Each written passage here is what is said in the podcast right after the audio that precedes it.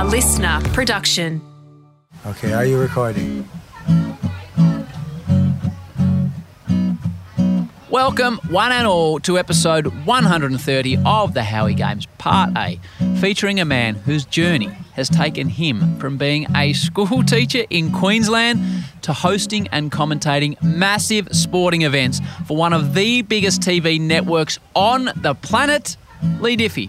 The soul is back at the Speedway. The fans are back in the stands. This is, and always will be, the greatest spectacle in racing. As they come to green, this is the Indianapolis 500 for everybody to see. So I was thinking about this. I don't want to roll out a bunch of old cliches for what Diff's achieved. See, this is how I see it. If someone turned Leigh's story into a book and you picked it up and started reading it, you'd swear it was fiction. It couldn't be true. It couldn't be true. How could old mate from Queensland go from teaching to calling motorbike racing in the sticks to fronting up to call the single biggest event at the Olympics for the biggest network there? I'm telling you, Leigh Diffey is one remarkable cat.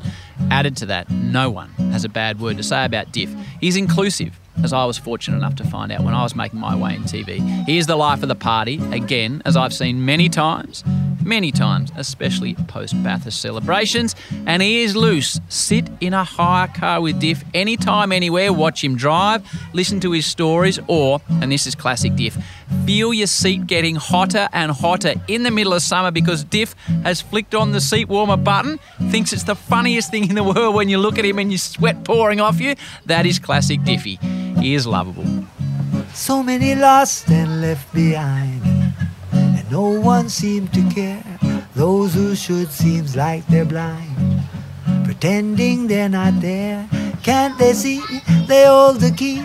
Could make things better if they try. Oh my Jaja, tell me why won't they open up their eyes? Everybody has a Diff being kind to them type of story, and he's brilliant at what he does, as professional and engaging as I've had the pleasure to work with.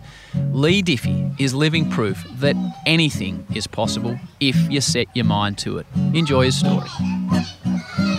So when you search and then you find and know just where to go thoughts that once used to cloud your mind, you see clearly and now you know mystery, what is to be revealed in King Selassie. Come on, children, trot with me. We want to reach Mount Zion. Welcome to the Howie Games, a man that has achieved an extraordinary amount of success in his career from humble beginnings, now a lead broadcaster in the United States of America, of all places, and a man I've been fortunate enough to work with along the way. The great Leigh Diffey. Diff, finally, welcome to the Howie Games. It is wonderful to see you, mate. How are you? I have walked around my hometown listening to episode after episode after episode of the Howie Games. I can't believe I'm finally here. Mate, uh, I appreciate that. And I, and I, know you often text me saying you listen to this one or that one. So it's a great thrill for me to have you on. Where is your hometown? I live in a little town called Ridgefield, Connecticut, which is.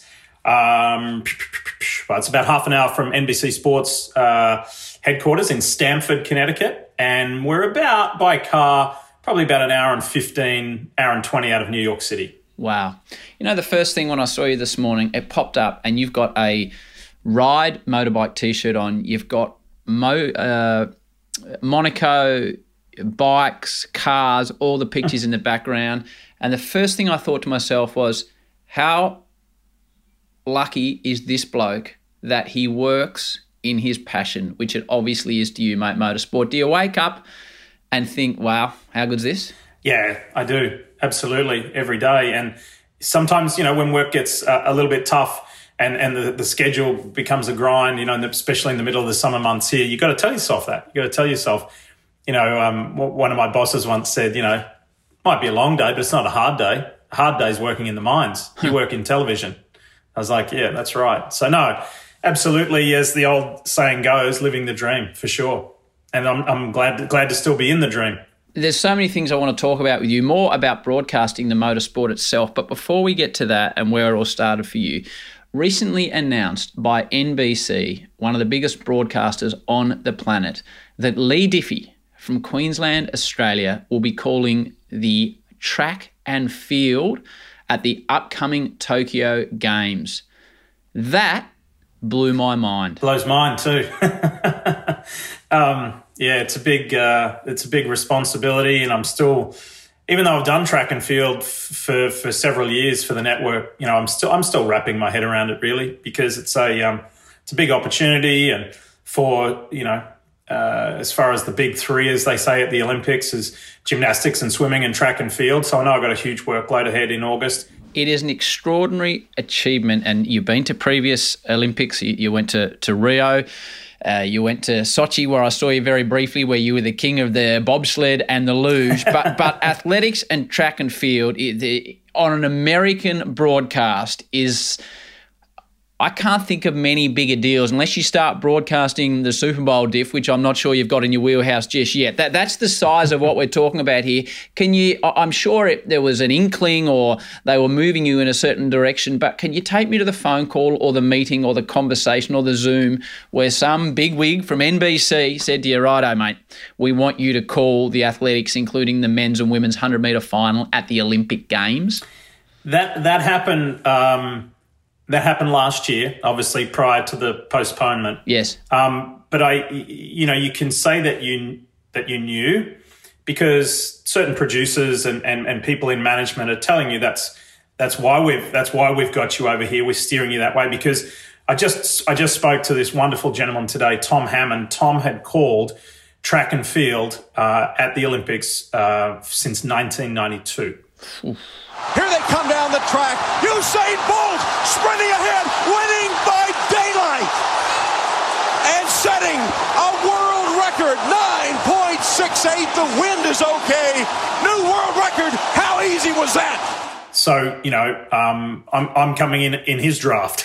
Yes. and I I, le- I, left him a big voicemail the other day, and I just said, "Hey Tom, I just want to let you know, um, you know, you, I don't think your shoes can ever be filled, but I'm honoured to be the one following you, and and I'm it's not lost on me what this opportunity is or what it represents. Um, and so what they what the network did is uh, a little bit of throwing you in at the deep end, but also uh, really good nurturing and guiding. So I did track and field for them uh, uh, several events way back in 2013. And then I had a few years away, and then I came back in, uh, I think maybe 17, 18, 18, I think I started doing track and field again. Yes. So, you know, I've done my reps and they uh, they weren't just going to let me go off and, and do my own thing. I uh, I think maybe even more so than any motorsport that I've ever done, I would have to go in to work into the headquarters and I would sit in in a big room and I would sit with uh, a couple of the top people who who handle the Olympics for NBC and that we would watch tape. And they'd be like like that, I like that, I don't like that, stop doing that, that's really good. And I would have to go in for like, you know, quarterly meetings or, you know, whatever wow. it was. And so they uh, the attention to detail is is is fascinating, and but they know that they they're not going to let uh, one of their big properties just be handled by somebody in their own way or their own style. It's you, you got to do it. You've got to you've got to infuse your own style into the NBC way, if that makes sense. Mate, that's a, that is a great answer. I want to explore that a bit more because that's something obviously we don't do here in Australia. You just sort of end up being thrown into most things. But Diff, as a frequent listener to the show, you know the pickle and the penguin. You will know them well. um, uh, the pickle was pretty direct with this one, but this is what she's got for you. You ready, big boy? Yep. Hi, Div. Pickle here. Dad tells me that you're going to commentate on the 100 metres for NBC at the Olympics. Wow, that is so cool. I would love to do that. And it's only 10 seconds, so it's a pretty big deal. But Dad tells me you're the man for the job. But what I want to know is how much preparation do you have to do before the race? And how are you feeling about it? Well, thanks, Pickle. It's lo- lovely to finally hear a question from you to me. um, uh, I'm feeling, uh, I'm feeling excited. Um, I feel a little bummed that I didn't get to commentate on Usain Bolt. Uh, yeah. It would have been tremendous to be a part of the Bolt era. But then, you know, it's wide open. It's really wide open. So I'm excited about that. You are correct. It's 10 seconds or less. And uh, you've got to, um, it's taught me a skill uh, very different to any of the other kinds of racing that I've commentated that you've really got to be, I don't know, just it forces you to be really pinpoint with your eyes sometimes you don't get sometimes you don't get a, a real handle on who's where until you can see somebody jump. But then if the field levels, you know, they could be at the 30 meter mark before you've even got some kind of a handle on it. Um, the other interesting thing, Pickle, is that if you have a field where all of the athletes are similar sizes. Yes. you know, you don't have a tall athlete like Usain Bolt, or you don't have a particularly short one, or what, whatever it might be. Uh, that makes it extra challenging as well. So, but uh, thanks for your question. I'm excited, and um, yeah, it'll be over. It'll be over just like that. It will. I, I'm fascinated by this as well, as was the daughter, as was my daughter. So you're going to Tokyo. So Yep. you've called a lot of athletics, as you pointed out. Will you call it off what you can see, or will you call it off the monitor? When you let's talk specifically about the the men's or women's hundred meter final. That was that's inter- an interesting point because talking with Tom Hammond this morning, Tom said uh, I used to use the binoculars for about the first twenty to thirty meters, and then I would look at the monitor. And and he said I did that just to see if I could identify one particular thing or not. Personally, I call it off the monitor. Yep. Uh, Okay. Because if I find that I'm looking up and looking down, I, I don't want to get caught in the middle. And if you're doing that over 10 seconds, you know, you, you to me, you're opening yourself up. So I think you, you've got to be an either or person. You've got to just call it looking out. And then you, uh, that's difficult too, because where are you sitting in the stadium?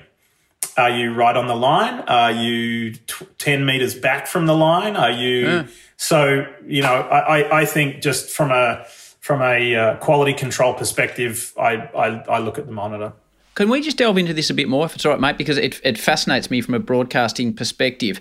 So you'll have, like calling a motor race or a, a luge race or a bobsled, there, there'll be a there'll be a technique to it, and I'm sure you've discovered what the technique is and what your technique is going to be. So in the space of ten seconds, what points are you trying to hit in the race? Like, what is the structure of calling a hundred meter race? Do you know what I mean? So, so the structure. So I commentate with Ato Boldon, uh, four-time Olympic medalist and Cool. just a, a legend. He's he's such a great guy. Still holds the Commonwealth Games hundred meter Yep. record.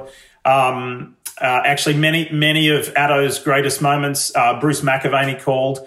Um, so uh, what ha- Ato and I will do like a tag team before before they're in the blocks. Yep. Right. So you say here's here's Mark Howard, the 30 year old Australian, and he's done this and this and this. And Ato will say, Do you know Leigh, his training is later and he'll do that like we'll do a little bump, bump, bump. We'll do a give and go all the way across the field, all the lane introductions. On the inside, very inside, is Fred Kerley in two, Kyree King, Andrew Hudson. That's your full field. Noah Lyles is in five. When you come to the Olympic trials, you almost discard the paper. You trust what your eyes are telling you. And then in a 100, once they're in the blocks, Ato might have one closing statement or whatever. front and center in the white top. Fastest man in the world in 2021, Trayvon Bromell. But then as soon as the gun goes off, that's all me, all the way to the line. I say the time, boom, Ato comes in. He's one of the most brilliant analysts. And then he starts just dissecting it. And he's like rapid fire. He's like a machine gun. He's incredible. So in the in the hundred meter itself, in the ten seconds, is there a structure to that? Are you trying to identify all runners? No. Are you trying to say who's where? So tell me about the, the actual call of the race. Well, you're looking, you're looking for who got a jump, right? Who got Yeah. out of the blocks. And then you're looking for if that person gets out of the blocks and has a really good drive phase, and then and, and then they're up and out there.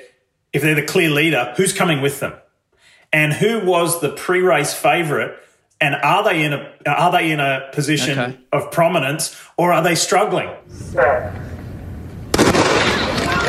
really good start from Bromell.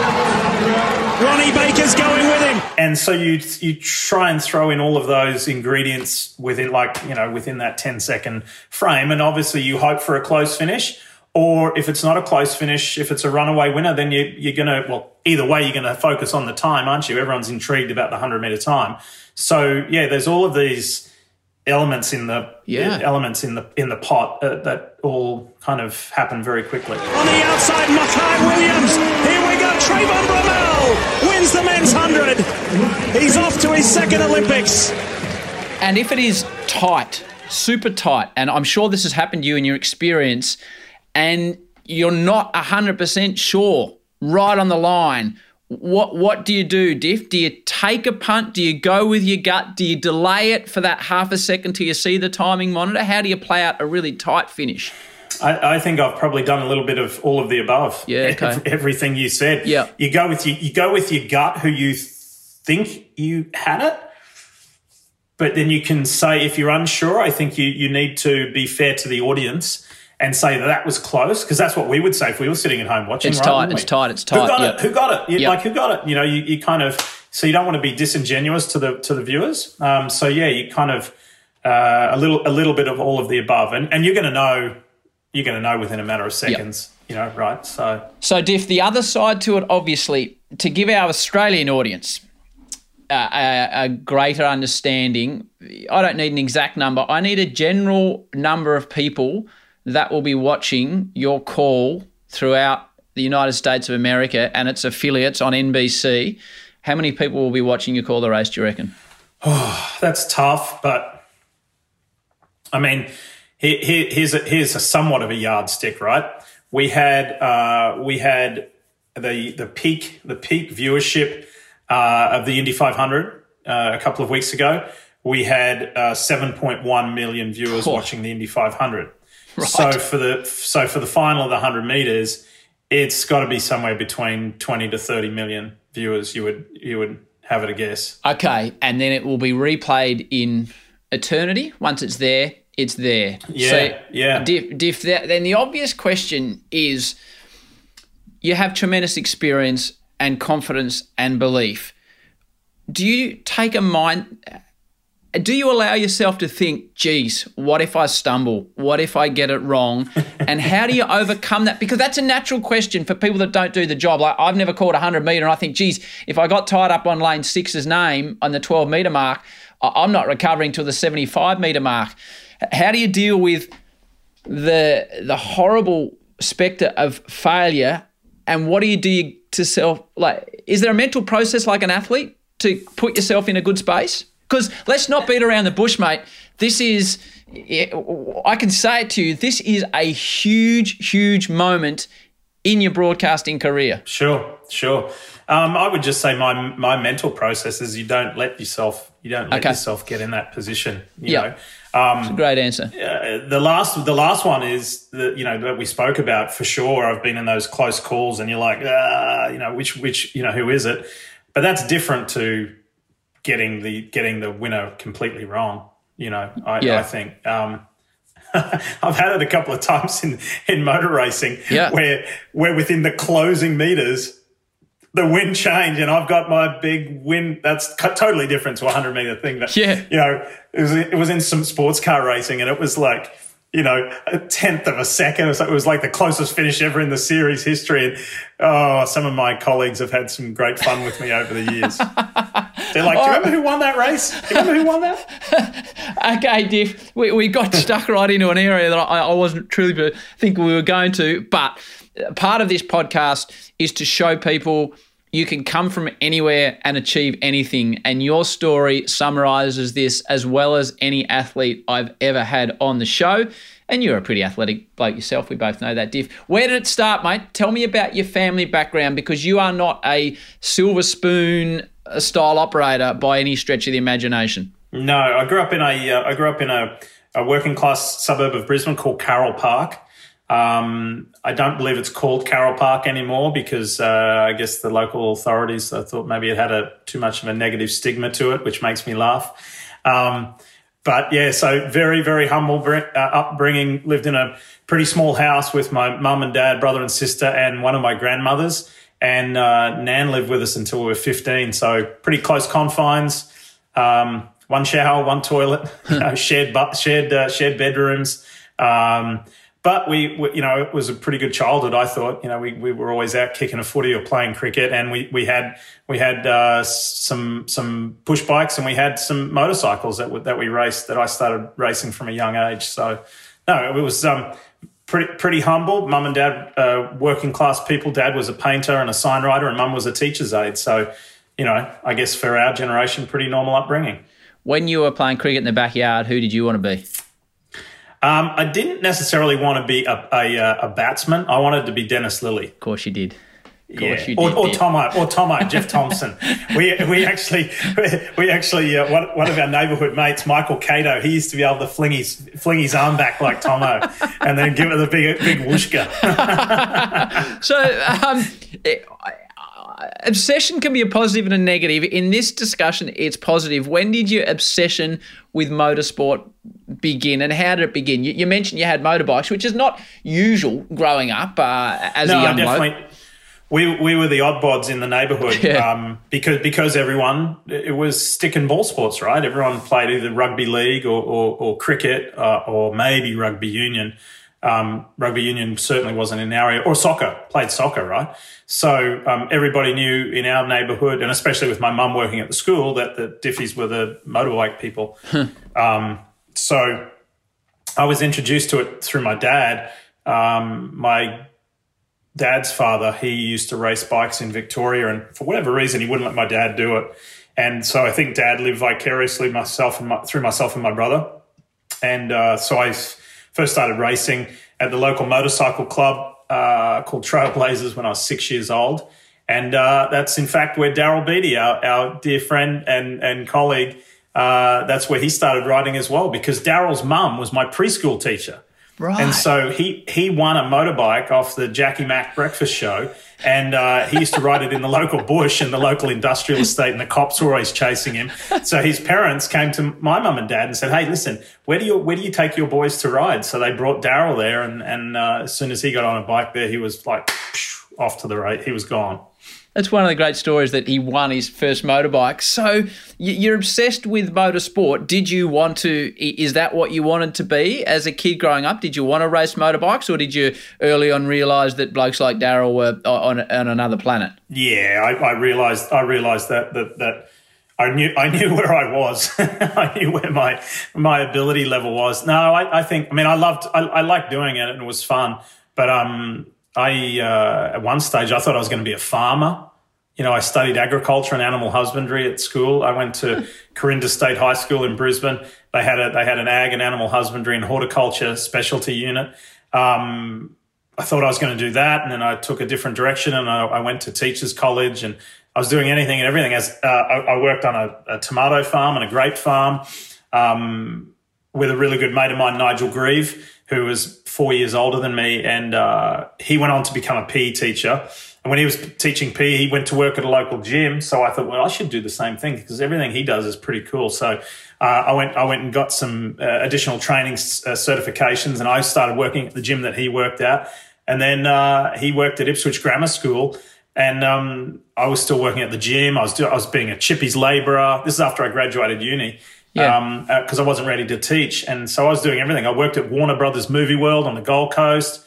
Uh, I had about three or four jobs at once. And then um, there was an opportunity to to work at Ipswich Grammar School as a, as a PE teacher. So uh, I kind of followed Nigel a lot. You know, I was in his draft. Every, every move he made, I was about three or four years later. You mentioned the gym. Now, often there's urban legends, and I know some of these urban legends because, as we'll get to, we we, we used to work together. And the first thing when I was introduced to, and I reckon it was Daryl Beattie, and who I didn't really know, or as Bill Woods said, you got to ask him about being an aerobics competitor. And I thought, I, I don't know this bloke, I can't ask him about. But you need to tell the good people because this is, I know this is fact. This one, it is fact. It is fact. Uh, I just did it for two years. So the the gym I worked at was called Jindalee All Sports, and. Uh, and I, I did. I started off just just working in the gym, then started doing some basics, you know, gym instruction, and then I used to do the circuits, which was really fun. I love doing the circuits because I could talk and I didn't know it, but that was that, that was actually additional training for my teaching and for my commentary because I was talking the whole time and I was talking to doctors and lawyers and nurses and different people and what did you at the weekend? And I was uh, and I'm there and I'm running the circuits. I'm looking at the clock and who's doing what and helping them. And so it was great on the spot communicative training uh, in a way as well as you know just being around training all the time and being fit. And then then um, my boss at the time he said listen we want to enter some people um, in the Reebok Australian Aerobics Championships. Yes, and uh, yes, he goes, "I want to see, I want to see if you, I want to see if you've got any rhythm. Have you ever done aerobics?" I was like, "I've never done aerobics." so anyway, he made me do the aerobics class the next day, and he stood up the back and watched me just be a participant. He's like, "Yep, you'll do," because he was an Australian aerobics champion himself. Of course he He's was. Like, you'll do, uh, and we're going to put you with the owner's daughter, and uh, and you're going to do mixed doubles, and I'll train you. Doesn't matter if you don't know what you're doing. I'll just train you to a routine, and off we go. So I did, I did it, I did that in the. Uh, when was that? In the early '90s. Yeah. yeah. So Full did, lycra uh, type setup, Oh yeah, mate. Yeah. Fully embarrassing. You'll never see the pictures. like an all-in onesie or a tight pant, or what were you going with, dear? There was all of the above, Howie. There was all of the above. What was your favourite colour of leotard? Uh, I don't know. I can We're see. going, we're going over rocky ground here. I can see you want to move on, mate. I said to you at the start, as I did to every guest, if anything comes up that you want to cut out, tell me, we'll cut it out. I pray you don't text me tomorrow and say, can we cut out that aerobic stuff? No, no, no. I won't do that. A quick break from Diff. Next up on the show, we are going, what about this? World class international athlete style with one of the most famous names in extreme sports. Triple Olympic gold medalist, Shaun White. Hmm, Shaun White. Now, like many successful people, Shaun has been faced with doubters throughout his journey. I really took it as a win for all of us. And um, so many parent teacher conferences or sort of people saying, your kid's going to be nothing or, you know, you'll never make it. And like, what is snowboarding anyways? Like, w- we might as well have been like, oh, we're going to be professional yo yo. This, I, I'm sorry to the yo- the yoers out there. Um, I do appreciate your skills because I am terrible at it. That's why it's it's it's actually something I wish I was better at. But you know, like uh, sword fighting or something. I don't know, something random and Yeah. and uh, or or you know, yeah, and it just it just we had done it at that point. Every every bit of uh, uh, effort along the way and the, the hardship of it all and and you know my, my parents had like taken a loan on their house to help me pay for this whole thing and it all had been worth it for this moment and um and so that was wild and then after that it just pushed me to this level of uh, recognition and success that i'd never really known you know i was on the cover of rolling stone and um when it came out there's a little blurb about you know how there's only two other athletes to ever be on the cover of Rolling Stone, and that was Muhammad Ali and Michael Michael Jordan. Wow. And so I was like,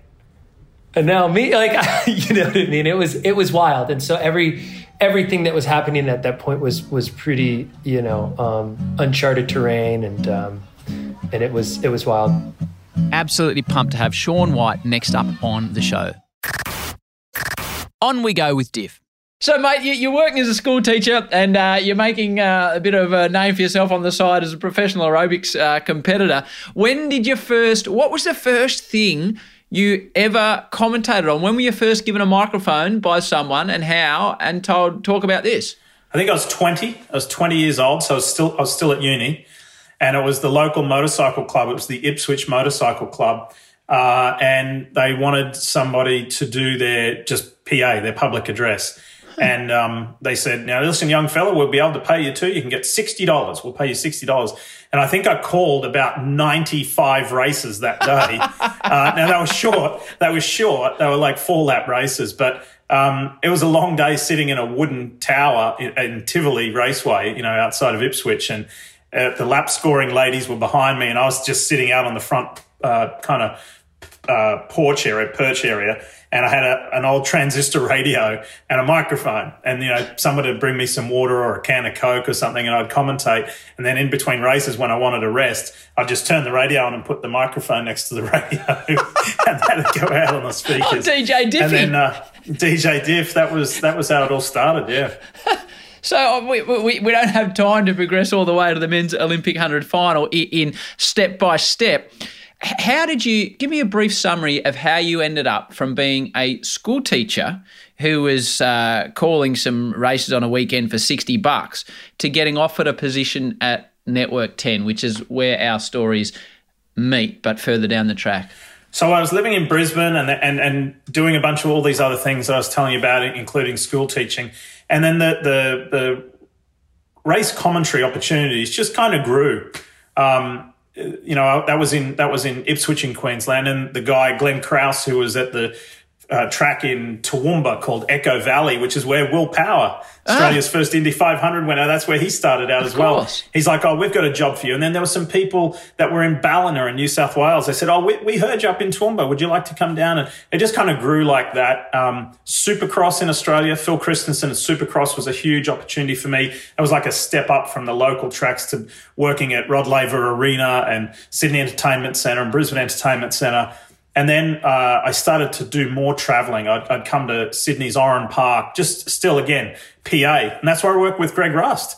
Uh, I used to, I used to, I used to stay the Sunday night and uh, at his mum and dad's house in in Sydney, and I'd sleep in a spare bed and then get up and get the first flight back to Brisbane to try and go back to school, to try and make an eight thirty assembly, you know, back at school, and um, it just kind of kept going like that, and then um, in in 1996 and in 95, 96, I'd only taught for um, two and a half years, and I just said to mum and dad, I got you know I'm, losing jobs because I live in Brisbane. I got to get to Sydney. I got to try and make this happen, and um, so they supported me the best they could. I moved in uh, to a room in Alexandria in Sydney's inner west. And again, did substitute school teaching and a bunch of things. And then an opportunity came up through Paul Morris and his dad to commentate at the um, the Super Tourers, which wasn't they were the two liter Super Tourers, not not Yep. V8 supercars. That was the rival then. And uh, um, the owner and I bug people all the time about can I do this, can I do that, and uh, can I show you my show reel, which I don't really have one, but I'll you know I just used to hammer people all the time, and they said, yeah, we've got an opportunity for you to come to Lakeside Raceway in Brisbane to do to do the like you know, to do some interviews. And I said, oh, that they they think thought I still lived in Brisbane. And they said, uh, so we'd like you to come. And I said, okay, well I live in Sydney. They were like, oh. So anyway, I went and I got that opportunity, and uh, they were looking for a commentator, not a pit reporter per se. And I convinced them that I could do it, and uh, they made me go into an edit suite in Sydney in a post production house. They cut five minutes, and they made me just commentate it in the edit suite. And then the, the bosses said, "Yep, you'll do." And uh, that was broadcast on Ten, but I wasn't working for Channel Ten. And um, just as the year went on, uh, I got to meet the then head of sport, Mike Ordsent, and he said, "Listen," he said, um, "he said you need you need to uh, you need to get into TV more. You need to learn TV more." He goes. How about how about I uh, talk to Craig Reynolds at Sports Tonight and get you a freelance job at Sports Tonight? And I was thinking, holy shit, I can't even type. How am I going to be in one of Australia's biggest newsrooms? And I was like, yes, that'd be great. Yes, yes, that'd be great. I can do that. I can do that.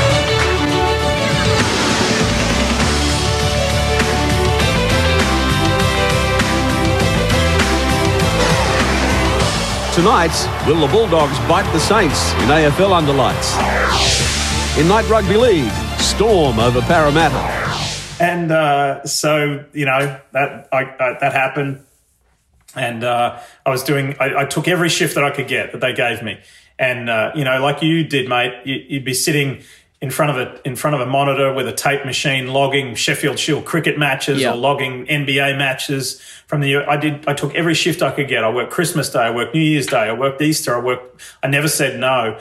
And uh, towards the end of 1996, Mike Ordsent came to me and and he said, "Hey, listen, we've got a big opportunity for you. We've got uh, what was to become V8 Supercars. It was still called the Australian Touring Car Championship then."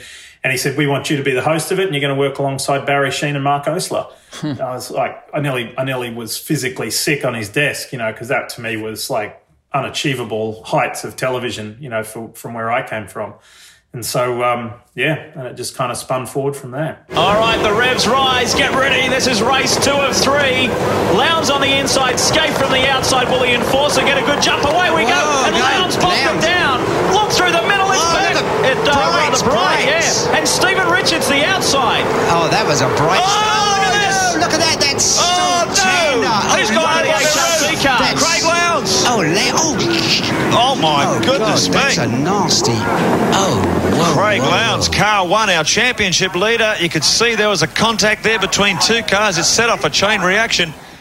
So, mate, people will struggle to understand in the world of TV, that you, which is very different to what you described happening at NBC and, and coaching you through calling athletics. But in Australian TV, from your experience and my experience, there is no real teaching. You just pick it up as you go. So, how were you learning? What were you basing your commentary and your presenting on? Or was it just you know, just what? Just well, I done. I done enough. I done not enough. I done plenty of of laps and t- plenty of reps out in the middle of nowhere, just calling races. So I was confident in my race calling ability. What I didn't know and what I needed to learn was television. Yeah. So if you wanted me to call a race, you, I could have called a dog race down the street. But it didn't matter. I was confident that I could call a race purely because of the of the you know hundreds and hundreds, if not thousands, of races that I'd called out in you know in and around country Australia, um, and and metropolitan areas as well. But I needed to learn, so I would sit in this in this little house where I was renting a room in Alexandria, and I'd get the VHS machine and I'd tape Sports Tonight and the five o'clock news every night. And I'd watch people like Tony Peters and huh. whoever, you know, Leanne West and Billy Woods and Matty White, whoever was doing the, the yarns. And like you said, no one teaches you this, right? So I'd say, okay, they speak for a bit and then somebody gets interviewed. They speak for a bit more, then somebody gets interviewed again. I love and it. And they speak. And so I kind of just learned, like, like okay, there's a pattern. Oh, that, this one started with somebody speaking. Then there was the voiceover. And so I'd write down all these different patterns from the different stories to try and figure out how to, how to do it. Like how to, you know, this is where your story gets, for what I find really interesting, mate, because you were then flying. You were the V8s had never been bigger in Australia. You guys were an unbelievable commentary team with Mark Oastler, Barry Sheene, uh, Rusty. Then Daz eventually got involved, and then you did what I'm now going to call from here on in a Scotty McLaughlin. You said, "I'm now a big fish here, but I'm prepared to chuck that all in, and I'm going to go to England and go again and be a small fish in a big pond, which not many people do. What was the thought process behind that, mate? How was it received at 10? And why did you not just stick with what you're doing? Because if you had, you'd still be calling V8s now and you'd be one of the most recognisable people on Australian television. Um, I just I, I, went to Le Mans in France, the 24 Hours of Le Mans in 1998 and 1999, and it was to do a, a documentary on the 24 hours um, with a dear friend called Tim Jardine, and uh, it was on 10. And I happened to be there with a dear friend and a, a broadcaster and great businessman from Australia, John Smales. And we are standing in the pit lane at Le Mans, and he says, What do you think about all this, Diff? I said, "Oh, it's unbelievable! Like, can't believe I'm back here again, and this the track and the stadium." He goes, "No, no, no, no, not that." He goes, "You being here." And I said, What do you mean? He goes, You working in the Northern Hemisphere. He goes, You can do this. You could be here. And I was like, Wow. And so that kind of got the thought process, going. And I'd met a guy called Andrew Marriott. And, and he said, Listen, if you come over, if you come to London, I can't give you a full time job, but I could give you some voiceover week at work on a Friday morning. It might be enough for you to pay the rent. And I was like, You know what? That combined with my drive to do Formula One, I wanted to, I left Australia to, it's, it's going to sound like pie in the sky stuff now. Um, but I, I was so driven then and I was so, I wasn't going to stop at anything. I was, I, in my mind, I was going to replace Murray Walker when Murray retired from Formula One. And so that was my, oh, that was, that was target number one. And so I even rang Bernie Ecclestone from my home in in uh, in Ermington in Sydney. well, you living. rang him, Bernie. I rang, I cold called Bernie, and and uh, I got his secretary, and, and she was like, um, yeah, "Sorry, who are you?" And I said, uh, "I'm Leigh Diffey from Channel Ten Australia. I want to talk to Mr. Ecclestone about about Formula One." Oh, okay. So at about you know whatever it was, two in the morning, that next one, he called me back. And, and she no. said, uh, Mr. Ecclestone, Mr. Ecclestone's ready to talk to you now. And I said, Oh, hi. I said, This is who I am, and this is what I'd like to do, and this is what I've so, done, and this is what I've, you know. So you told him that you wanted to call Formula One yeah. on the phone? Yeah. Oh, yeah. Diff, that's outstanding. that is real and, uh, big nuts material. And um, he's like, well, that's really good. It sounds exciting. Uh, th- this is the person that you need to call. Da, da, da. And I did it again. I did it again several months later, and he called back again. So I spoke to him twice. Yeah, from the same bedroom phone in Sydney. And um, say, you know, say what you like about Bernie. He, uh, for me, I thought that was awesome, and and he gave me some extra little motivation. So. Um, Anyway, I, I annoyed I annoyed not only Bernie Ecclestone, but I annoyed Andrew Marriott uh, all the way up. And from that from that June in Le Mans, uh, in the January of the very next year, so from from June 1999 to January of 2000, I'd, I'd packed up and moved to London. Diff, as you know, my first job was working for Bernie Ecclestone in saying, in the same way now that if I work for Fox, I work for Rupert Murdoch. So it's not like I'm seeing him in the office every day, but I just remember walking again out of the loo one day. We talked about Robert Redford in the player profile. Out of the loo one day, I'd never met him. And he just looked at me. He's obviously a little chap. And he said, And what do you do here? And I gave him a brief rundown. He said, Righto, am I paying you the right amount? And I was like, I think so. And he said, Well, whatever you do, do it well, son. And off he walked. And I was like, okay, should I have asked for a pay rise in that situation? I, I was never quite sure. So, mate, you went you you went to England, and this is a theme with what you've done. Did you ever have doubt and think, I'm throwing away a tremendous opportunity, which is, I'm sure, what Channel 10 told you at the time. It probably, uh, Mike Odson, you mentioned, and and and uh, our former boss and, and great man David White, did they say to you, gee whiz, you're throwing away a bit here or not? Oh, big time! Yeah, Yeah, yeah. it I didn't. bet they uh, did. It didn't. It didn't go down well. And even a guy who had a big influence in your career in Australia, um, uh, Murray Lomax. Yes, the great Uh, Murray. Yeah, there was David, there was Mike Ordsent, there was Murray Lomax, there was Scott Young, and um, yeah, they they gave me a full court press. Basically, what, what are you doing? You know, you don't even have a job to go to. What you don't don't throw this away because the door might not be open if you want to come back. You know, so. Um, but I couldn't, I, I, I couldn't, and I, am not trying to make this sound more dramatic than what it was, but I couldn't have doubts and I couldn't, I couldn't look back because it wasn't one of those situations where you could be half-assed. You're either all in or all out.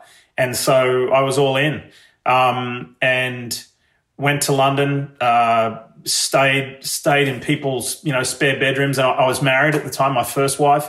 Um, you know, she, she was a trooper about it. She was like, yep, let's go get them. And, um, uh, you know, stayed in people's bedrooms for a little while, borrowed cars, and then within, you know, we had we, the money money was running out by the time we rented a place ourselves to live, and um, within a matter of weeks of being there, um, I got a call from the BBC, um, which which Barry Sheene uh, had had been working the back corridors, you know, uh, to get me on the World Superbike Championship, and I landed. That was you know that was my first big job overseas. Where and within within within a very short period of time, I was on a plane and I was I was off to South Africa. And funnily enough, one of the first jobs I ever did was back at back at Phillip Island in Australia. Oh, what about- of so I'd course. moved, I'd moved all the way to London. They sent me all the way back to Australia.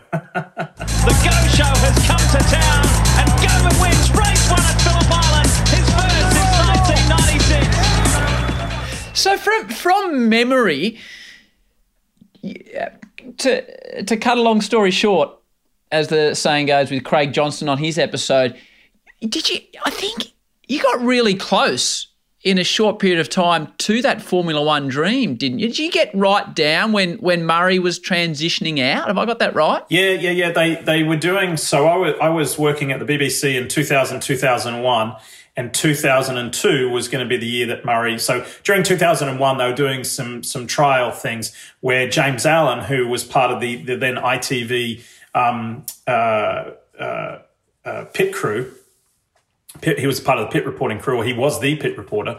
Uh, they would bring him in, and and you know when Murray would say Murray would pick some races, maybe some long haul races that he didn't want to go to, too far to travel or whatever, and so they'd try James Allen in there, and then they would try Ben Edwards in there as well. And um, anyway, the final three. Uh, uh, at ITV, like who's going to replace Murray? It was James Allen, Ben Edwards, and myself. I got a Oh. call up, and um, I had to go and see a gentleman called Brian Barwick. And and again, you know, maybe for for you know, you do a wonderful job of motivating people on this podcast, for particularly young people. Um, you know about we say have a go and don't take no for an answer and always treasure, uh, really uh, treasure and cherish your contacts because it was my producer at the BBC who helped me get in front of Brian Barwick and, and uh, a letter justifying why I should be considered because uh, his name is Mark Wilkin. Mark was was the former BBC Formula One producer, and he produced Murray Walker and James Hmm. Hunt. And so, you know, it's, if you can prove your your work ethic and your skills in front of other people, you don't know who those people know. And so um, that worked out pretty well, and it was a, it was it was it wasn't hilarious. It was quite intimidating when I finally got that meeting and had to go in because Brian Barwick wasn't messing around when I got to ITV headquarters, and it was kind of one of those classics: sit back on the on the uh, in your chair and put your feet up on the desk, and he was like, "Why the hell? Tell me, tell me why the hell I should replace Murray Walker with you." And Senna sprints away, but Alain Prost takes the lead. It's happened. Alain Prost has taken the advantage. Senna is trying to go through on the inside, and it's happened immediately. This is amazing. Senna goes off at the first corner, but what has happened to Prost? He has gone off too. Well, that is amazing, but I fear absolutely predictable. And I think you know my voice was going, well, you know, well, sir. So it, it, it didn't go your way. And like anyone's journey, and that's the great thing about this show, we often show that to have success, you have to have failure. That's not failure, but mate, it, at that stage, as a bloke that grew up as a teacher, in a short period of time to have the opportunity to broadcast Formula One to the world, because ITV for the world feed, so that we would have heard you here in Australia. When you get that phone call, Diff, or that email, whatever it is, to say, sorry, you haven't got the job, is that just, oh, well, I was a long shot, or is that, a, like, how do you get on with, geez, I was within two other blokes of achieving my absolute dream? Geez, you're close to it. You're bloody close to it. there. really close. And and what I like now, many years later, is that the three of us, um, uh, Ben Edwards, James Allen, myself, we're all mates. We all get on, and we all got eventually what we wanted, right? Yes. So James got the job at ITV. Ben ended up getting the job at the BBC when F1 went there, and I ended up calling Formula One for NBC here. So it was kind of it was kind of cool. So I thought, well, you know, I, I, I can't get the Formula One job. What's the next next best thing? Is is IndyCar? And so I had some I had some contacts there, and um, work. You know, I say I say to your young listeners, cherish your contacts because I used to get free clothes from No Fear. And my friends who ran my my fr- my friends who ran the No Fear office in London, they had a, they had an American friend of theirs called Jim Hancock who used to do all of this marketing and stuff with Cart and was like this with the Cart CEO. And they had arranged for me just to meet Jim to have a beer in London this one afternoon. And he's like, "So tell me what's going on." Say, "Oh, I missed out on the Formula One job. I wouldn't mind going to America to uh, to do IndyCar." He goes, "Stand by." Picks up the phone and he rings the CEO of Cart and he says, "I'm sitting here with this young guy. This is his name. This is what he does. Do you know Formula One wants him? Why doesn't IndyCar want him?" And he goes, Okay, okay, okay. So he goes, let's go to the pub. He goes, I think we'll get a call. So we weren't even to the pub yet, and I get a call from this guy called Don Helms. He's like, Leigh, it's Don Helms at Cart. We'd like to make you an offer to come to America. I was like, beauty, let's go and have a beer. Wow. that is the end of Leigh Diffey Part A. We are only just warming up, so see you for Part B.